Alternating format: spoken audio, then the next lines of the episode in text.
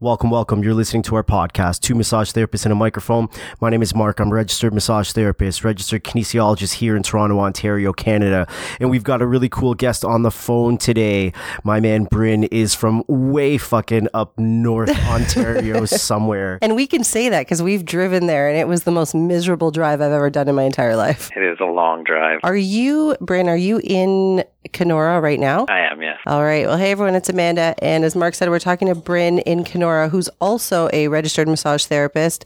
Uh, the reason we're talking to him today is because Bryn has a unique situation where he actually studied in Winnipeg. Is that right? Yeah, correct. And then he did his exams, his licensing exams to practice in Ontario. And we met him because he came all the way to Toronto to come take OSCE prep here at Con Ed Institute. Yes, and uh, I honestly can say I don't know if I would have passed if I hadn't. So, um, yeah, so thanks to you guys. Well, I'm really happy to hear that and glad that you're a colleague now. Yay. Yeah. Did you drive down or did you fly down? Oh God, no! I would. I'm. I'm. I'm not that much of a sucker for punishment. No, I, uh, you're not as stupid as we are.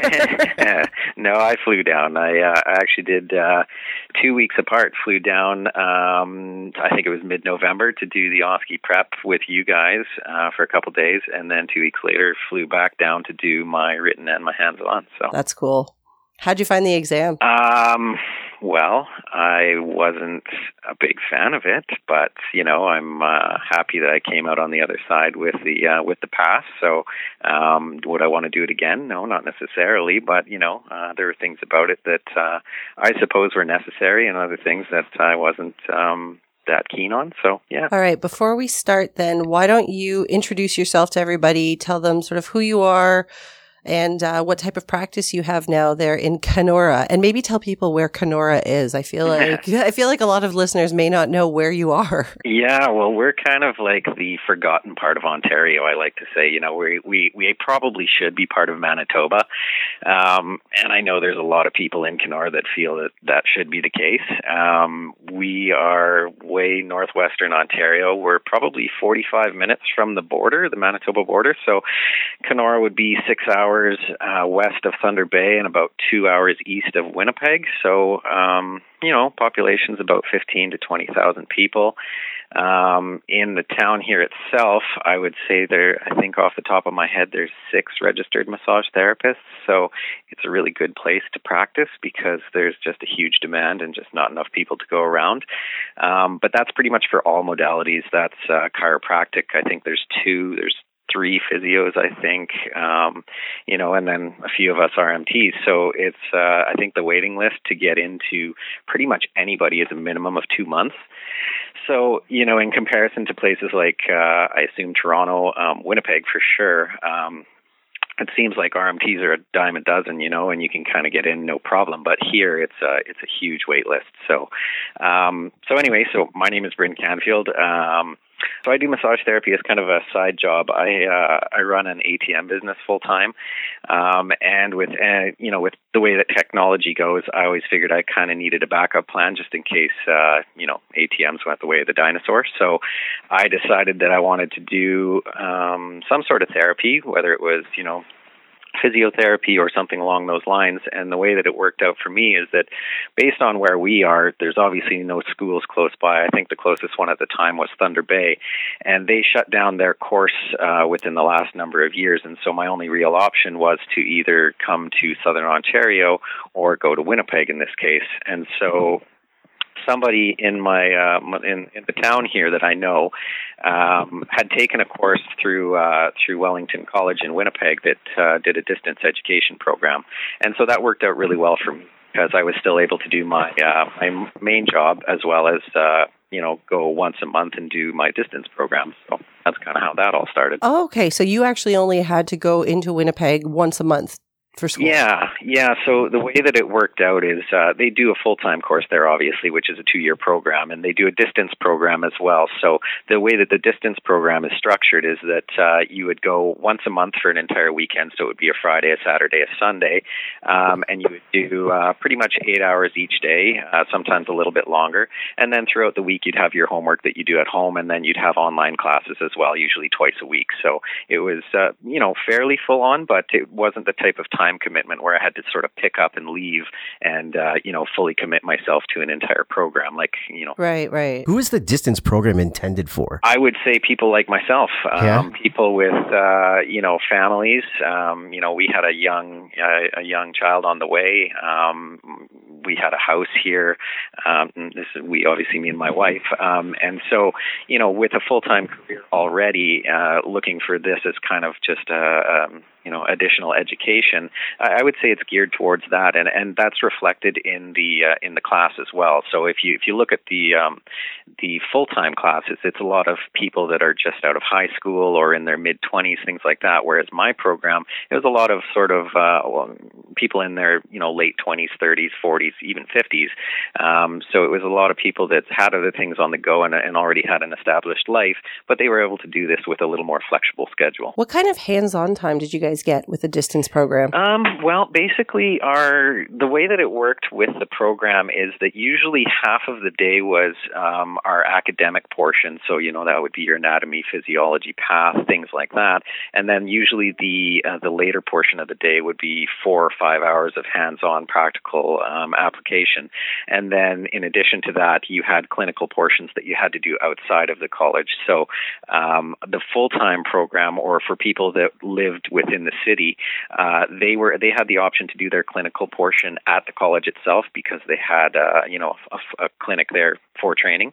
Um, but for people like me that lived in different areas, uh, we just basically had to pick a clinic, um, you know, within our local uh, town or, or city, and then just basically do a certain re- hour requirement there. So, um, you know, it, it gave you the flexibility that you didn't have to be in the exact same place as the college itself, right? So, How did that work? Like, were there specific clinics that had RMTs that were on board to supervise? Because I assume since you're a student, you'd have to be supervised. Yeah, oh yeah, absolutely. So, I mean, the first year I worked at um, at a clinic here in Kenora, um, and it worked out really well because the the massage therapist there that owned the clinic was actually the person that got me in. Well, not got me into the program, but sort of told me about the distance ed program, and it was one that he had taken a number of years back. So he was already very familiar with how it worked and was willing to take me on. And for other clinics as well, it's uh, it's a way that they can sort of um, uh, bring people in. You know, they're they're going to have them under them, and then hopefully when they graduate, they're going to come and work there, right? So, right. Um, so for the first year, I did do that, and and there's certain things like you would get a booklet um, from the college showing, okay, these are the tasks that you should be completing. These are um, things that you should be, uh, you know, watching out for and looking for, you know, as you're sort of following around these other RMTs. And so you would be brought into clinic rooms with people sometimes. Um, you'd be doing things at the front desk, just sort of learning how the clinic runs, things like that. And I should say it doesn't necessarily have to be a massage clinic. Um, for my second and third year, I actually worked out of a physio clinic, and there were no massage therapists there at all. But I worked under two physios, which was great because I got to learn a whole different side of things, right, and see the different treatment types. So that was really uh, I found very educational as well. Yeah, I kind of like this model actually of working in a real clinic versus a student clinic. I mean, obviously, student clinic is is effective and it does what it's intended to do, but actually working in a clinic with RMTs, you can learn things about the real world and the real job versus when you're working in a student clinic, it's, it is quite different because it's a learning environment and you're kind of on your own as the student. And yeah, you have a supervisor, but you have a supervisor that is overseeing all of the students there. You don't quite get the, I guess the one-on-one attention that you would get if you had sort of a mentor is more what it sounded like you had. Not even that. You get to work in a functioning clinic, Right. Right. Yeah, and and I mean, obviously, you guys can speak to that more than I can. I, I never was in a student clinic at all. Um, the clinic at our college, I know basically the way that it worked is uh, pretty much anybody could come in. Uh, they have a big billboard outside that says "come in for." I think it was they charge twenty dollars for Mhm. a massage for an hour, right? And and you know, so I mean, obviously you're getting real clients and things like that. But yeah, you're right. It's not that one-on-one, um, you know, teaching environment, um, which is kind of what I got. Um, the first year itself in the actual massage one, it was a little bit, you know, things are new. You, you you're doing more uh, relaxation massage type things, um, and you know, it's sometimes I, I, it's a little bit weird being brought into a clinic room where it's just you the therapist and the client, and some people are okay with that, some aren't. So there was that side of it that was a little bit sort of odd at times, but uh, you know, just working in a clinic itself, uh, it was great because yeah, like I, uh, I I have a business background, and so I got to also see the business side of that and relate it to my own experiences. So that I found very very helpful as well. Mm-hmm. And I think it's cool that you got to see the other modalities, like working with the physios, because again, you come out of school as a massage therapist, and most of us end up working in multidisciplinary environments, but we've never really had much exposure to the other uh, types of therapists. So that's cool. I actually loved it. I I really enjoyed working at the physio clinic, and it was really good for them too because a lot of times they would do their physio portion, and then if there was a massage component that they felt was helpful, what they could do was basically um, they could take me in and uh, and leave me with the client after to sort of finish up on uh, you know the treatment. So it was really good because I got to do that and also see the different things that they were doing, and also take things away that I could also use in my you know my practice afterwards, which I uh, I still do to this day. So yeah, for sure. There's such an overlapping scope of practice. Mark just did a, an interview with um, a guest named Nima. Did you hear that one? I haven't listened to that one. No. Okay, well, he is a doctor of chiropractic. He's a physiotherapist. He's a massage therapist, and he's a registered acupuncturist as well. And so this guy's essentially, yeah, he's a one man show and he has a clinic here in Toronto and he does everything. And the main takeaway that I think a lot of people got from that episode is that all of us have such uh, overlapping scopes of practice. A lot of what we do looks very similar and um, it it is good to get exposure to all of the different types of therapies because we're all doing a lot of the same stuff and we all need to work together a little bit more. And that's the thing I think that I I came to really appreciate and and I think that and I could be wrong I've only been in this field for a couple of years now but I think that back in the day um, however long ago that may have been it seemed like each modality was kind of their own thing and they didn't really want to you know sort of uh, work with the other, you know, like a physio wouldn't want to work with a chiro or things like that. And there was kind of like that weird stigma about certain things. And I don't feel that that's the case anymore. Um, whether that's true or not, that's just my perspective on it. But it seems like nowadays, each modality is sort of delving into little bits of each other one. Like my my uh, my college is based in osteopathic medicine. The uh, the uh, the head of the college as well as my main instructor are both osteopaths and manipulative therapists. So they bring a lot of that to the table, which was really interesting. And I've noticed actually some of the chiropractors that I've seen lately, they're doing a lot of massage and incorporating that into their treatment, which I think is just fantastic. All right. Well, let's talk a little bit about uh, your training in Winnipeg and then um, taking the exams here in Ontario. Maybe some of the the differences you noticed or challenges, or if you felt that you were completely prepared for it. Okay. Um, I guess we start with uh, the school then.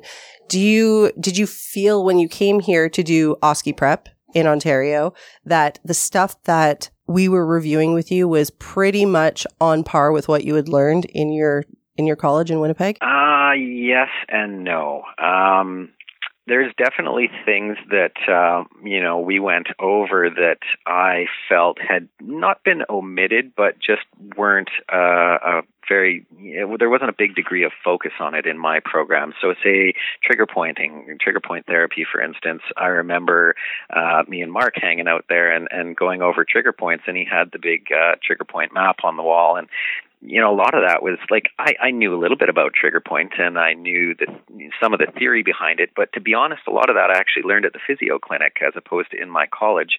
Um, so that was definitely something that was a little bit uh, left out, I'd say. Um, the actual uh, the OSCE prep I found was it was more to you know, it was getting you used to how the exam was run, which was completely different than our exams in Manitoba. So, like my training, I think I was I was adequate adequately trained. I I was very happy with the level of education that I received, and I was very happy with my course. Um, I felt very confident in that.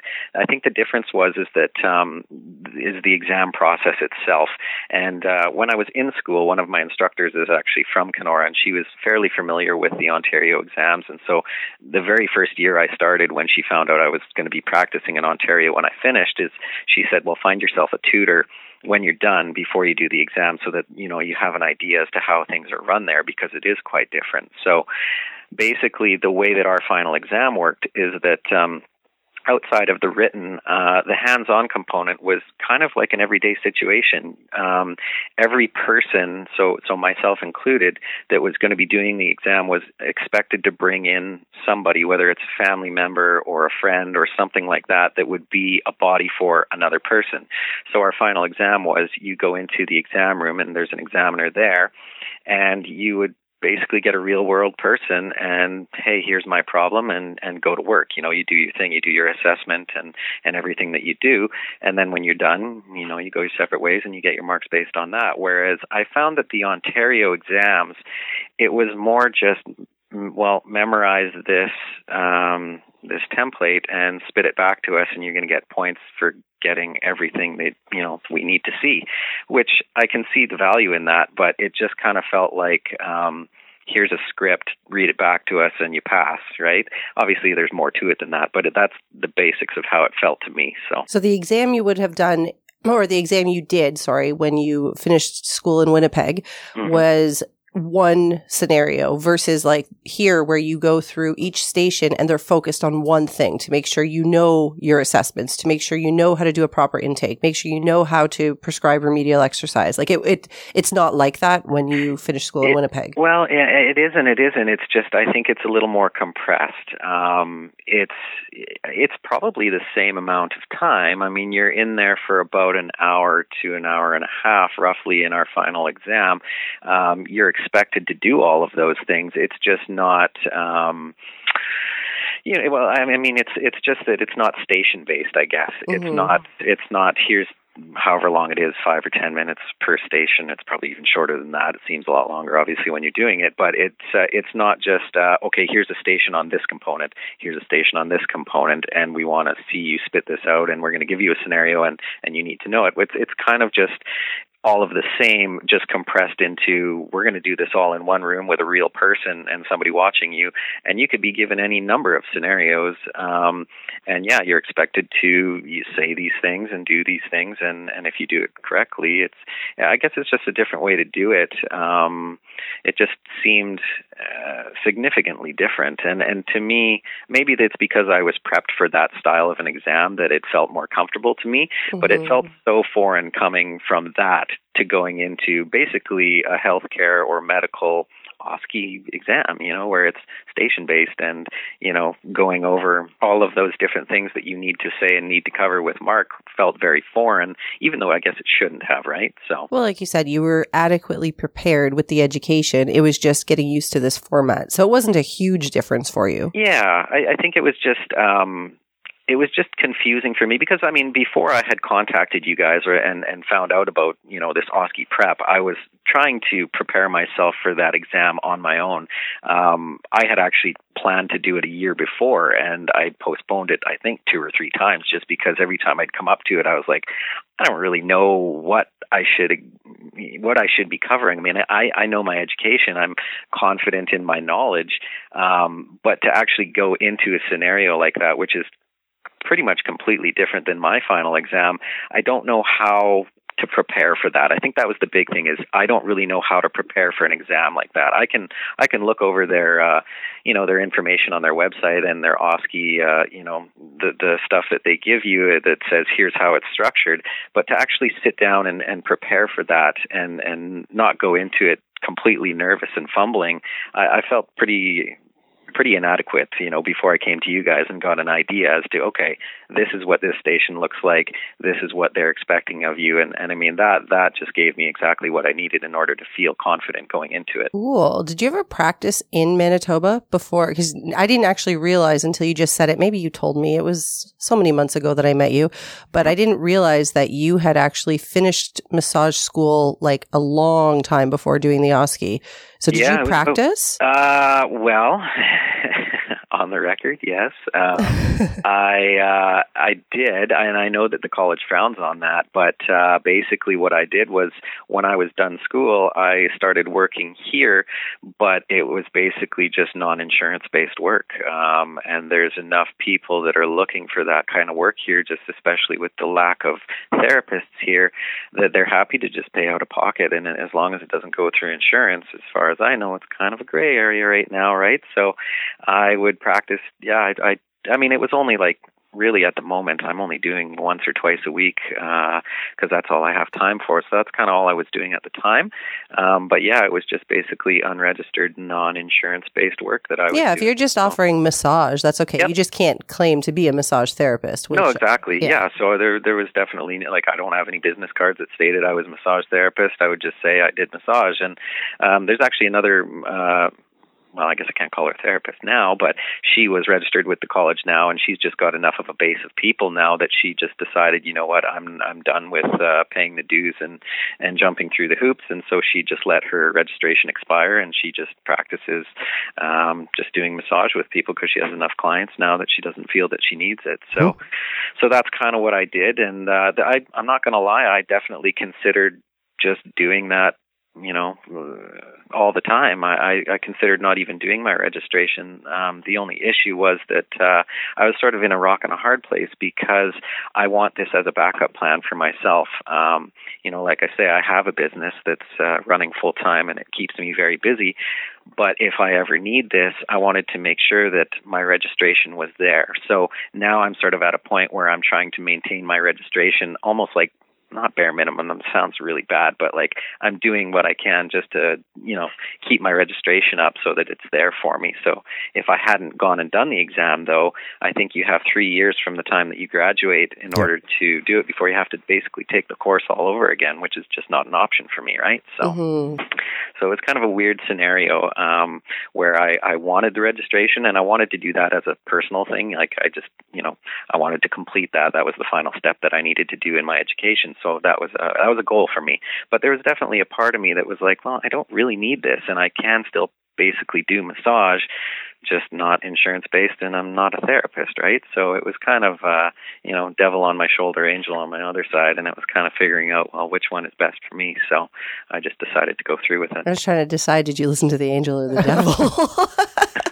you can't you can't tell me stuff like that because the only thing I see is that scene in Jay and Silent Bob Strike Back.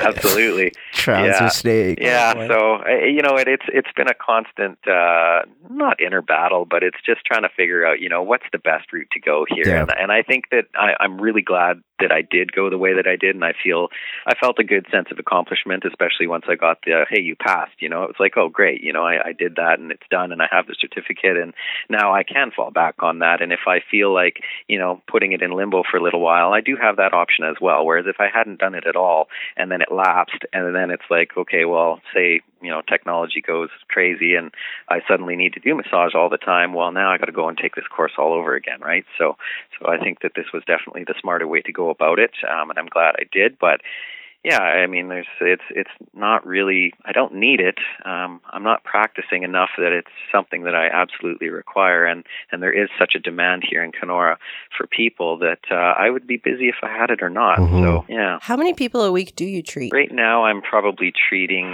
I would say, eight to ten a week. Uh, it's it's not a lot. Um, you know, I, I still really enjoy. Uh, I really enjoy it. Um, I think one of the hard things, and you guys may may relate, maybe not, because you're kind of doing similar stuff. But my other business is complete opposite, right? Like it's finance and it's uh, it's ATMs and technology. Whereas, you know, I'm going from that four or five days a week potentially to okay now i need to flip a switch and i got to be the therapist now and i got to think about you know uh, be a detective and figure out what's the problem with this person and how can i help them. And also the the other hard part for me that i find is it's really difficult um, based on that amount of time to do an actual treatment plan with certain people right? Because some people you need to see multiple times in a week if they have a very acute problem and i just don't have the time to offer people like that. So i find that Mhm. oftentimes like that that's when i really have to kind of refer on but people don't really have the option then because if with, with only five or six of us in town it's like well i'm going to be waiting two months so i guess i'm going to be waiting and only seeing you once a week right? So I i'm struggling with that a little bit but um I I still love it. Um, you know, it's it's a great uh, great thing to be able to help people like that, and and kind of check out as well for me, right? I get to kind of turn my brain off from my other stuff and jump into this, which is great. So What's the uh, the process like to go from out of province and then dealing with the CMTO? How does that work? Well, it was actually really interesting, and I'm really, really lucky uh, because when I first started looking into the whole process, like I, w- I was aware of it from the beginning. Um, my the dean of my college, when I did my interview initially, you know, he he made it very clear to me that okay, if you're going to be going back to Ontario, you're going to have to go through these steps. So I was well aware of it. Um, the process itself uh, wasn't that bad. Um, another person, actually, another uh, uh, another woman in, in town here that was doing sort of the same course and was looking into it, had already been in touch with the uh, the registration department with the CMTO, um, and so she sort of forwarded me the emails, and then I got in touch with them. And so when I graduated, I had already been in contact with uh, you know the examination uh, coordinator and everything. And and the thing is, is that my college specifically had been assessed assessed by the CMTO a number of years ago. I want to say it was like 2010 or 2011, and so they uh, they basically assessed uh, Wellington College's program and deemed it to be up to up to their standards. Mm-hmm. So Wellington graduates actually got direct entrance into the exams, which is um, my understanding is not really the case for a lot of other schools. Oh, really? So I had a bit of a, a bit of an advantage where I didn't have to do their prior learning assessment or anything like that. I basically was able to, I guess what it's called would be challenging the exam almost. So, mm-hmm.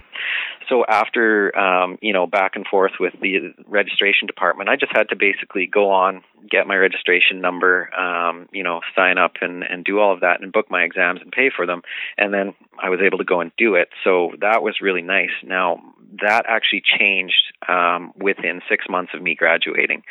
So, people that actually were coming behind me in the course a year behind me, now all of a sudden were told that they weren't able to do that and they would have to go and do I, I don't really know exactly what it was. Maybe you guys can tell me, but it was like I think it was like a month course, or if it was maybe it was a prior learning assessment or mm. something along those lines. But it was pretty involved to the point that they actually decided they weren't even going to do continue with it.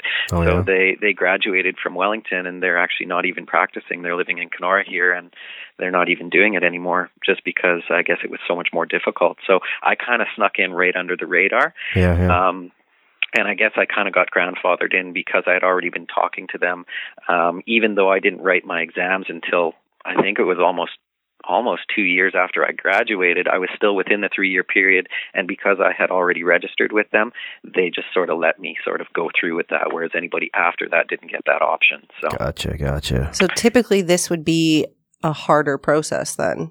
Because yeah, my, now. my comment before Mark asked you that was going to be if anybody's listening who has gone to school in Winnipeg, maybe you need to start working in Kenora. It sounds like the demand is huge. it it is, and you know what? Like uh, we actually have somebody like the clinic I'm working at right now has three rooms set up. It's a multidisciplinary clinic. There's two naturopaths, a dietitian, myself, and there's two other rooms for RMTs, and we just can't fill those other rooms. Um, so one person has actually just graduated. He took his schooling in Ottawa, so he, he's actually going to be coming here shortly, just passed his exams. But yeah, for for anybody else like coming from Manitoba, like I, I, there's there's actually a massage therapist here in town, and she just drives an hour over the border and works in Manitoba and in Ontario, and mm. uh, maintains registration in both provinces. So um, yeah, I mean it's it's it's definitely uh, in demand here, and there's just never enough people to go around. So, is Manitoba um, regulated? No, I didn't no. think so. That's why I was. But you have to join the. You have to join the association. Yeah. Okay. Yeah, you have to try, join like MTAM or, or or something like that, and so uh, yeah, and and so uh, it, it's kind of one of those things. It's uh, if you know, I, I often joked with people. It's like if I just if I moved 45 minutes from where I am, I could have been practicing two years ago and charging insurance companies. Like all of my graduating class are all in Manitoba. They they were working as soon as they were you know yeah. out of school, whereas me, I was kind of just like in this weird place, and took me an extra you know two years and an extra probably four or five thousand bucks to uh, to complete everything. So I thought Manitoba was going to get regulated. I thought I heard something like five years ago. Am it, I wrong? It's been in talks for a long time, and you know what? When I first started the course, um, I would go in and talk to my dean all the time, and he was like, "Oh yeah, it's in the process. It's in the process." it's like it's just one of those things that's like it's it's on the horizon, but I don't know. I think you know. I think most provinces are kind of like moving towards that. I think, but uh, yeah, no, they're they're. I think it's still quite a ways away, and there's people that that want it, and there's a lot of people like my main instructor. He he's not for it at all, right? So why was your instructor not for it? Just out of curiosity. I don't I don't Actually, no. I, am sure. I'm sure he went on a rant about it. Um, I, I don't remember the specifics, but you know, he just said like there's positives and negatives to it, and obviously people need to educate themselves on what's best for for them and for the the you know the profession as a whole. And mm-hmm. I, I think that it wasn't that he was totally against it. I think that there was just things that he was like, you know, it's good for this reason, and it's also not so good for these reasons, right? So, um, I mean, I'm not going to lie. I, I I think that it's great for for the profession. I think it's great for the public, but there's things that I don't I don't like about it. You know, like um, it's it's not all all what rainbows. Don't, what don't you like about it? Oh, you're putting me on the spot here now. Yes, um, I did. You've listened to him before. You had to know that was coming. yeah, no, I, I, knew enough about to know that was coming. Um, I, I think you know, there's just certain things about. Um, about colleges that uh, that don't sit right with me. I, I think Mark, you and I actually had this conversation when we were sitting there one day, mm-hmm. and uh, and one of the big ones was um, they discontinued continuing education and then upped their dues. Things like that, right? Like where it's like, well, that seems backwards to me. Why would you get rid of? And uh, they've probably instilled. I know they've got this new uh, um, self-assessment tool and all this other stuff coming out. So I'm sure they're working towards something like that. But it's yeah, they actually just uh, sent out an yesterday. email yesterday. Yeah, yeah, I just got that email. So I think that um, I, that that just seemed really backwards to me. I mean, the dues itself, okay, I get it. You know, you got to pay them, um, but to you went from 500 up to 700 or somewhere around there. Um, yeah, the jump was really really large, and that pissed off a lot of therapists. And that, well, yeah, and that that's that's typical of a college or a big corporation or something like that, right? It just seems kind of like uh, money grab, and then to get rid of the continuing ed. I'm sure there were people that were like, "Oh, great, you know, I don't have to go and do that now." But to me, to me, that just seems so backwards. Like, why? Well, they didn't you... actually get rid of continuing education. They yeah. just changed the way that um, the requirement. yeah, they just changed the uh, the quality assurance program completely, and I, I think maybe just the communication might have not been so great where a lot of people didn't quite understand what was happening. And I'm probably guilty of that because this isn't my main thing, but it's it's something I follow kind of loosely. So um I just figured, you know, like the continuing ed thing was great. Like it gave me an excuse to go and, and sit in on a course again and, and further my knowledge and things that I can use. And, you know, whereas now it's a little more optional. Maybe I'm wrong about that. You know, it's it seems a little more optional now, but um I, I just thought that that was a little bit weird on their part. Um, so I don't know. There's just there's just things about the registration and and being in a registered province that uh, it's it's very strict. Um, you know, and and I get that it needs to be. It's it's for public safety and it's for the health of the profession. I, I get that. So um, I don't know. It's just uh, there's just things about it that I don't know. I just don't uh, don't seem to understand, but uh, that's probably just because I don't do this all the time, and uh, yeah, well, nobody likes giving somebody else a lot of money all the time. So, I mean, that's gonna, that's going to be a point of contention for a lot of people. And I know there's a lot of people who have issues with the way um, the college makes decision, decisions, but I think also these might be, and I, I might be pissing off some people now, but these might be the same people who don't pay attention when the CMTO sends out emails or has surveys or asks for feedback or people who are not members of the RMTAO who are, you know, not so involved in yep. the profession. And those are the people that are like, what am I paying you for? What are you doing? So it's, I, I agree with you. There's probably some things that I'm not a huge fan of, but I guess I also see the value in regulation and I'm hoping that more of the provinces go that way. I'm just, I'm, I sorry, no offense to anyone listening from PEI. Super surprised that PEI got regulated before Manitoba. I, I don't know why. I look at PEI as this teeny tiny little place. Yeah. well, and I, and I'm in full agreement with you. I I'm I'm not opposed to regulation and and registration at all. I I think that it should be done. Um, I think that a national standard would be a great thing. You know, it would also make things like my situation a lot less confusing and a lot more structured. Like at totally. least at least then like that was my hope actually you know because there was talk like you said about manitoba becoming regulated. And so i was kind of hoping that that was going to happen in the time that i was in school and maybe magically then it would make transference that much easier. Well that never happened and that's fine. I mean i i went into it expecting that. But you know like a national standard where you don't have to jump through all these hoops and and do these extra 2 years of of you know all of this stuff for me and pay all this extra money to fly down to Toronto and do this stuff like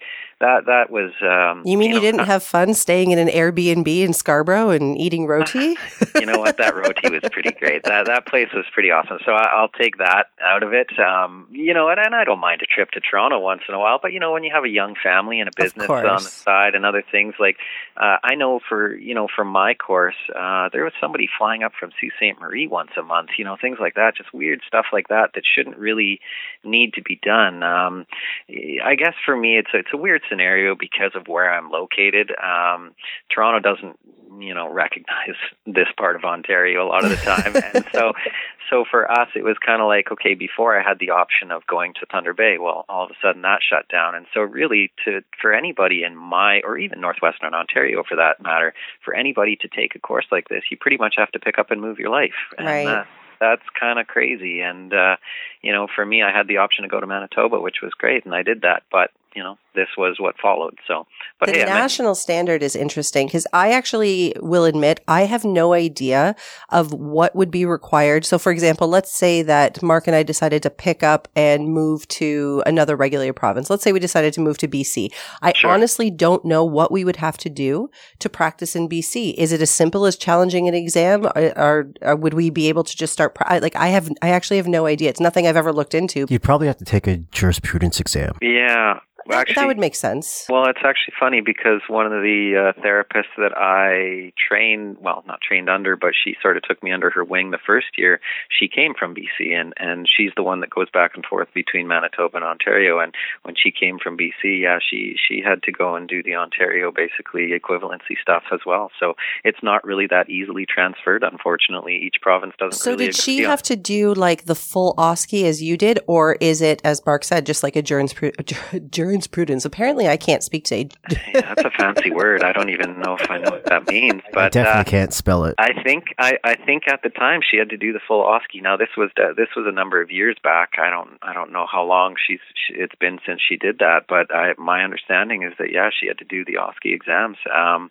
and and don't quote me on that because I'm not 100 percent sure, but uh, I, I know that you know we we had discussions about the OSCE exam and stuff, and so pretty sure she had to go and do it. Yeah. What a pain! I mean, Well, I guess it's it's the same in the states, right? Because all the states have very different requirements when it comes to massage therapy, and we've had so many therapists on from the states, and their education requirements are different. Um, the exams are different, but I think somebody said that they were also looking to have some sort of national standard. Did I invent that? Did I make that up? I don't know. One more time, sorry. I, w- I was looking at Mark, but he's actually not paying attention to me at all. Um, did I remember somebody saying that in the States they're also like talking about having some sort of national standard for massage therapy, or is it still going to be state by state just as it is here? Um, I think it's state by state. I think that we probably should ask someone from the states. if you're listening and you're from the States, please correct me because I have no idea what I'm talking about. I'm also on cold medication and caffeine today, so. it was Scott Dartnell that was talking about that, though. Yeah, I, I've heard that as well. Um, I, I don't know whether they're moving towards a national standard. Um, I don't know a lot about the states. It seems like kind of the Wild West in terms of uh, massage down there. But uh, It, it pretty much is, yeah. yeah, yeah. So I, I'm not I'm not 100 percent sure, but I mean I I I know that um, like one of my instructors, uh, she sits on one of the Canadian boards here for something, um, and you know they've they've had a lot of discussion about setting a national standard. It's just that the provinces can't seem to agree on uh, on certain things, and um, you know there's other provinces, uh, cough cough Ontario, that seems to uh, you know kind of be on their high horse about a few things, and so I, I know that there's not a lot of agreement between certain provinces, and so hopefully they can move towards that because it would make things a little easier for students. Do you know when I traveled outside of Ontario, I traveled to visit friends in, oh, where were they at the time? They were living in Calgary, so in Alberta. And every person I met when I was out touring around Alberta, when I would tell them I was from Toronto, you know what their response was? Oh, on terrible. The East Coast calls us that too. I've never why, even heard that. Why does everybody hate Ontario so much? Yeah, I don't know. It's it's it's not even Ontario. It's just the GTA. It's like I know. We're, down we're the center of the universe. I That's know. I think that's the problem, and and I'm jaded because we don't get any love up here. But uh, I, I don't. I've never heard on terrible, but that's uh, that's pretty good actually. Yeah, I, I got I, I got on terrible quite a few times in the West Coast, well, in Alberta and in the East Coast because I've got family in Newfoundland and PEI, and we've done a few East Coast trips, and they don't love us either. So we yeah. might love ourselves here in the GTA, but apparently nobody else likes us. Yeah, I don't know. I don't know what it is, but uh, yeah, I, I, I you kind of hear that, and it seems like in terms of the massage therapy thing, like I don't know. I've heard some stuff, and you know, you hear about BC, you hear about uh, you know the East Coast provinces, things like that, and it's like you know, people talk about it and it's fine, but then you hear Ontario and it's like, oh, Ontario. It's like, yeah. so I don't know. Oh, yeah. and there's like 15,000 of us here. We're nice people, aren't we? Yeah, there's always a needle in the rough, right? um, okay, so now that you are practicing, I mean, super part time, but you are practicing. You're glad you did the exams in Ontario. You're glad you have your license. Um, what are your plans? Do you plan to kind of just continue on this part time path until you have to practice? Or are you kind of falling in love with this profession? Oh, I, I love it. Absolutely. Like, there's no question. I'm not doing it, you know, it's not drudgery for me or anything like that. Um, it's just that um yeah I, I mean my my plan for the foreseeable future is to kind of continue as i am um but only because my business um i also really enjoy that. And until i sort of have to give that up you know if and when that happens um until then i just don't have time to do more than that. Um i i, I would like to um maybe not so much for myself, but for some of my clients, it would be nice to offer more. Uh, you know, because it's tough when when you're like, oh, I'm I'm booked up my one day next week, and they're like, oh, okay, you know, that kind of sucks. But yeah, you, you kind of have to draw that line. I find uh, you, you also have to kind of take care of yourself, and I don't want to overcommit myself and spread mm-hmm. myself too which I I have a tendency to do, and I've struggled with that a little bit with this, where it's like, oh well, my one day is booked up. Okay, I'll take one here and one it's there. It's so hard. I mean, I'm I'm with you there. I have two small children and yep. Con Ed and the podcast, so yeah, I don't treat as much as I used to. Not even you know, I, I treat maybe a third of as much as I used to when I first started, and I find myself all the time saying, like, even though my hours on Fridays, for example, are until three I had a yeah. client message me this morning. I hurt my neck. Any chance I can come to you after work? And I'm like, oh, let yeah. me talk to the babysitter. You know, like I, exactly. I feel bad because now I'm not in again until Monday afternoon. Yep. Right. So it's like, oh, am I going to leave her with a pain in her neck from now yeah. until Monday afternoon?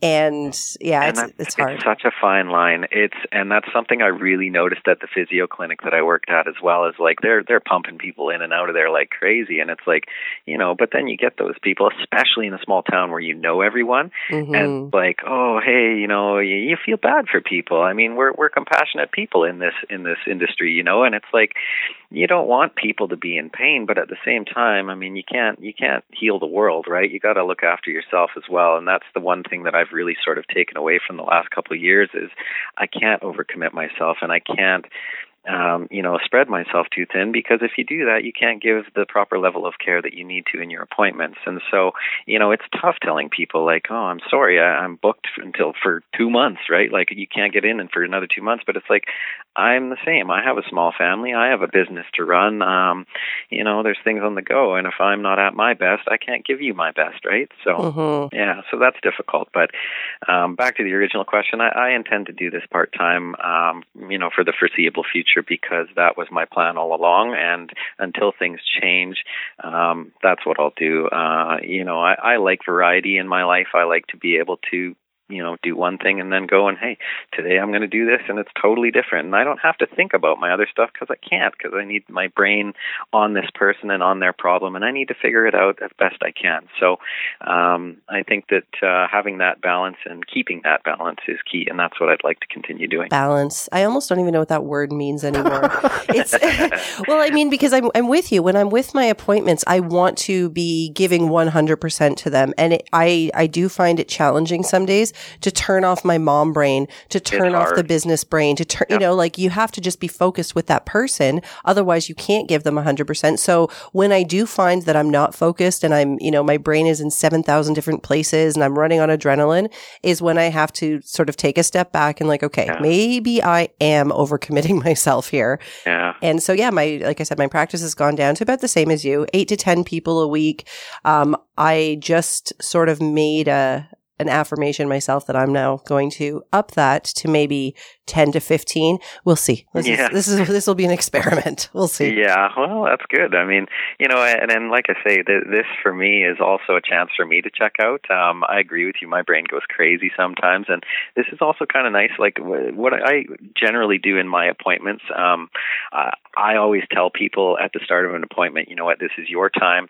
If you don't want to talk to me, that's totally fine. If you want to just check out, because I find that a lot of people feel the need to make conversation in that in that intimate environment where Mhm. quiet and things like that. And and I always feel like when I'm getting a massage, it's like sometimes I don't really want to talk. I just want to chill out. And so I do get some people sometimes where it's like, okay, they're going to spend that hour in complete silence. And you know what? That's not a bad thing for me either because then I get to kind of process some stuff myself. And it's kind of like my time as well. Like, yeah, I'm working and I'm doing stuff and I'm focusing on them. But, you know, you have those moments where you're just, okay, I'm going to effleurage for a little bit here and I'm going to think about a couple things. And so that's fine. So, so I do like that aspect of it as well. Is it's not just full on like, oh my god, I've got another thing to concentrate on. Like sometimes it's relaxing for me too. So I so love that you just said that because I feel like a lot of therapists would never admit to that. But come on, guys. You know, we have all just effleurage for a few minutes and let our brain wander. We've totally all done it. I don't know what you guys are talking about. Liar. yeah, that- I Liar. think that's called cruise control, isn't it? totally. I, I could definitely get on autopilot, especially if I'm really into the music that's playing at the time. Oh, definitely. Yeah. So I'm trying to figure out what Mark's been uh, Googling. Sorry, ever since you guys started talking about the regulation thing in the different provinces, I, I had a recollection of when New Brunswick became registered and a whole bunch of people failed the exam. Like, I think there was like 50 something students that took, or 40 something students that took it that year and only one person passed. Holy shit. And isn't, they- isn't isn't fail rate in Ontario pretty huge too? Um, Phil, you know, I'm not sure of the numbers in Ontario. I've only looked at it for the different schools, not as a whole. But yeah, the New Brunswick thing was interesting because anyone that was a, a therapist prior to or went to the same schools prior to the college be, being in existence, they were just grandfathered in. And Oh, so okay. then, you know, once the college comes up with their entry to practice exam, and now these people that have the same level of education take the exam, and almost everyone fails. They actually tried to uh, sue the college over that, Holy something smokes. along those Oh, lines. wow. Like sue the college where they studied or sue the college that it implemented the exam? They, they they had some sort of lawsuit going on with the regulatory college. In other words, it was really unfair that uh, these people were grandfathered in who have the same amount of education as we, the exact same education as Mhm. we do, and now we have to write this test that we weren't expecting to write anyway. Because when we started Oh. school, there was no college, and now we Right. finished school, and now you're saying we have to write this exam of which we have no preparation. well, for. yeah. And if everybody failed, I always wondered one when- person passed. Oh, one person, that one genius person. I always wondered actually when kinesiology became regulated, Mark had many, many years of working as a kin. So he was able to get grandfathered in and become a regulated um, kin. Whereas myself, I, I didn't have the years and I was actually missing, I think, one or two courses on my transcript that were sort of required. Anyway, the point is I probably would have ended up having to take the exam and I opted not to do it because I wasn't working as a kin. And I always wondered, would I have passed that exam? I don't know. You're I don't know, would I have passed back that? on those things? Might have to go back to school Yeah. Do you know what the first regulated province was? for massage. I feel like it was probably Ontario, but I'm I'm it might have been BC though. Well, in Ontario, originally we were not under the RHPA. We were under the Drugless Practitioners Drugless Act. Practitioners Act, yeah. And we were not the College of Massage Therapists of Ontario. What the hell were we? Lee, oh, Lee Lee told talked us. about it. I, I'm pretty sure we were called masseuses and masseurs. Yeah, something like that. Because I, yeah, because there's a whole bunch of people that we've had on the podcast before who've been long-standing therapists, like over twenty something years, and they're like, "Yeah, Right. that's that's what our registration says." Interesting. Wow, strange times. Um, anything else you want to talk to Bryn about before we let him get back to his regular life there? And actually, wait, there's one thing I we, you've talked about a few times that you're the forgotten part of Ontario and whatever. What's it like? Did you were you born there? Have you always Uh, lived in Kenora? I have always lived in Kenora. I, I, I went to school back in my 20s and moved up to Winnipeg uh, for two years when I was in school the first time. Um, other than that, I have lived in Kenora aside from when I've left to travel or anything like that. But no, I have born and bred here, and I absolutely love it here, and I plan to be here. So yeah. Well, I mean, I've only been there literally. I was think I was probably there for a total of 24 hours when I came for uh, a wedding. Actually, you know the couple. And we're dumb enough to drive. and we were dumb enough to drive. Driving through northern Ontario, I'm so it's just terrible. You're always Oh, worried you're going to hit a moose, and there's nothing. No, but, no, no. That's not even the worst nature. part. That's not even the worst part. I'm going to tell you this story really quick. Oh come on! We make leave. We, we we're leaving Kenora. I'm in Amanda's car. Amanda owns the car. The car is in her name. So I'm driving her car. I'm I'm thinking, yeah, the registration's in the car. The up to date insurance card is in the car. So you know, I'm, I've got a little bit of a heavy foot. This is probably two hours outside We of were in Kenora. Dryden. Yeah. Oh, good Yeah, time. yeah, yeah. Until I got pulled over, got a speeding ticket. But then I also get a ticket because she doesn't have an up to date insurance card her car. and now I now I've got 22 more hours of driving to do. Can't speed at all. Not at all. Gotta hit the speed limit because I don't want us to get this fucking ticket again. I'm not going to try to defend myself because that was a really stupid move on my part. I honestly thought that I had switched the cards. So my insurance had switched over um, a month and a half before we drove to Kenora. And I, I thought that I put the new card in. Anyway, I didn't. And uh, the cop, the cop was not nice to me. He said to Mark, is this, whose car is this? And he said, it's, it's her car. And uh, he said, if I were you, I'd make her pay this ticket. I'm like, "Thank- thanks, asshole. You must have looked at him funny or something. Yeah, that cop did not like me. Oh yeah, no, driving up here is fun. Um, you Driving the speed limit all the way home really fucking sucked. you you you'd think for for GTA people that we lived in the Arctic or something like that, right? Like, but like, yeah, it's it's funny. You know, we're we're not that far away, but uh, far enough. I mean, it's a 24 hour drive from here to you guys. So It is. Is it? Is it really cold there? I mean, I know I sound like an American talking to a Canadian right now, but depends on how insulated your igloo is, but uh, you know, it's no, it, it's it's nasty. I mean, I actually have a picture on my phone from this winter where it reached minus 51 with the wind chill. So. holy shit! Yeah, it was nasty. So uh, yeah, wintertime isn't the greatest, but I mean, hey, we uh, we live it up for the three months of the year that we actually have some sunshine. So yeah, It's nice there. I remember. Um, I mean, it's nice. It's on the water. The town was really cute. I.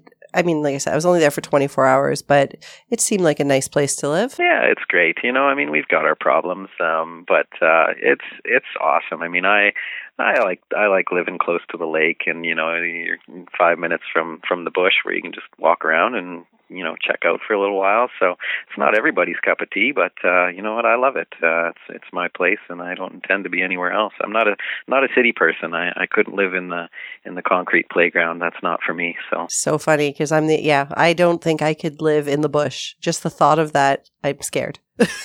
well, fair enough. I don't I don't live in the bush. I do live in a house, but uh, but yeah, no, I get it. It's not for everyone. All right. Well, this has been interesting. Anything else before we go? No, that's awesome. I think you gave a, a lot of people from out of province that are looking to possibly do something in Ontario some great information. Yeah, well, thanks, guys. I appreciate you having me on here. And like I say, I uh, forever in your debt for uh, for taking me under your wing and showing me how showing me the ropes of the OSCE and everything like that. So uh, yeah, I would probably wouldn't be here if it wasn't for you guys. So thanks a lot. I'm really happy to hear that. well, it's been a pleasure speaking to you guys. Hopefully, I'll uh, cross paths with you in the future. So, all Right All on, brother. Thanks for being on the phone with us today. All right, guys, take care. You guys have been listening to Two Massage Therapists and a Microphone. Peace.